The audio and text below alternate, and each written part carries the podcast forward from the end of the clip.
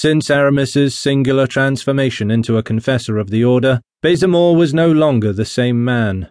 Up to that period, the place which Aramis had held in a worthy governor's estimation was that of a prelate whom he respected and a friend to whom he owed a debt of gratitude. But now he felt himself an inferior, and that Aramis was his master. He himself lighted a lantern, summoned a turnkey, and said, returning to Aramis, I am at your orders, Monseigneur. Aramis merely nodded his head, as much as to say, Very good, and signed to him with his hand to lead the way. Baisemeaux advanced, and Aramis followed him. It was a calm and lovely starlit night. The steps of three men resounded on the flags of the terraces, and the clinking of the keys hanging from the jailer's girdle made itself heard up to the stories of the towers, as if to remind the prisoners that the liberty of earth was a luxury beyond their reach. It might have been said that the alteration effected in Baisemeaux extended even to the prisoners, the turnkey, the same who, on Aramis's first arrival, had shown himself so inquisitive and curious, was now not only silent, but impassible. He held his head down, and seemed afraid to keep his ears open. In this wise they reached the basement of the Bertaudiere, the two first stories of which were mounted silently and somewhat slowly, for Baisemeaux, though far from disobeying, was far from exhibiting any eagerness to obey. On arriving at the door, Baisemeaux showed a disposition to enter the prisoner's chamber, but Aramis, stopping him on the threshold, said, The rules do not allow the governor to hear the prisoner's confession. Baisemeaux bowed and made way for Aramis, who took the lantern and entered, and then signed to them to close the door behind him. For an instant he remained standing, listening whether Baisemeaux and the turnkey had retired but as soon as he was assured by the sound of their descending footsteps that they had left the tower, he put the lantern on the table and gazed around.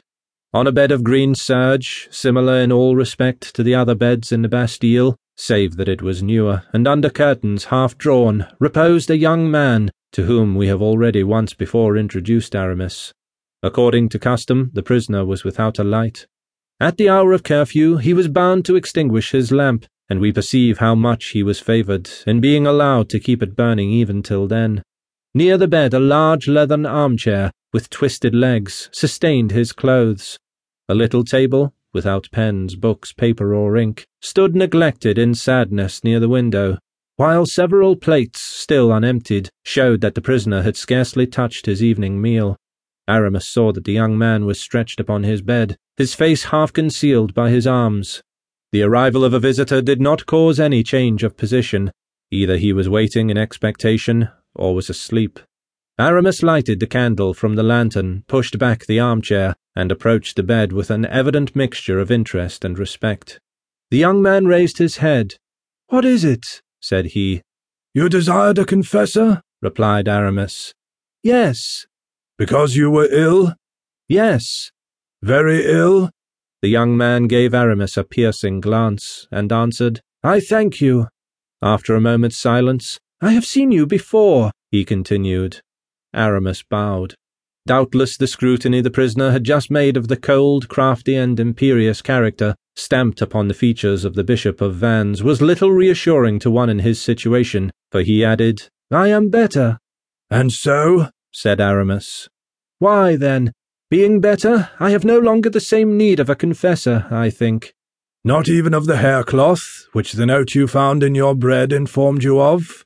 The young man started, but before he had either assented or denied, Aramis continued. Not even of the ecclesiastic from whom you were to hear an important revelation? If it be so, said the young man, sinking again on his pillow, it is different. I am listening. Aramis then looked at him more closely, and was struck with the easy majesty of his mien, one which can never be acquired unless heaven has implanted it in the blood or heart. Sit down, monsieur, said the prisoner. Aramis bowed and obeyed. How does the Bastille agree with you? asked the bishop. Very well. You do not suffer? No. You have nothing to regret? Nothing. Not even your liberty? What do you call liberty, monsieur? Asked the prisoner, with the tone of a man who is preparing for a struggle. I call liberty the flowers, the air, light, the stars, the happiness of going whithersoever the sinewy limbs of one and twenty chance to wish to carry you.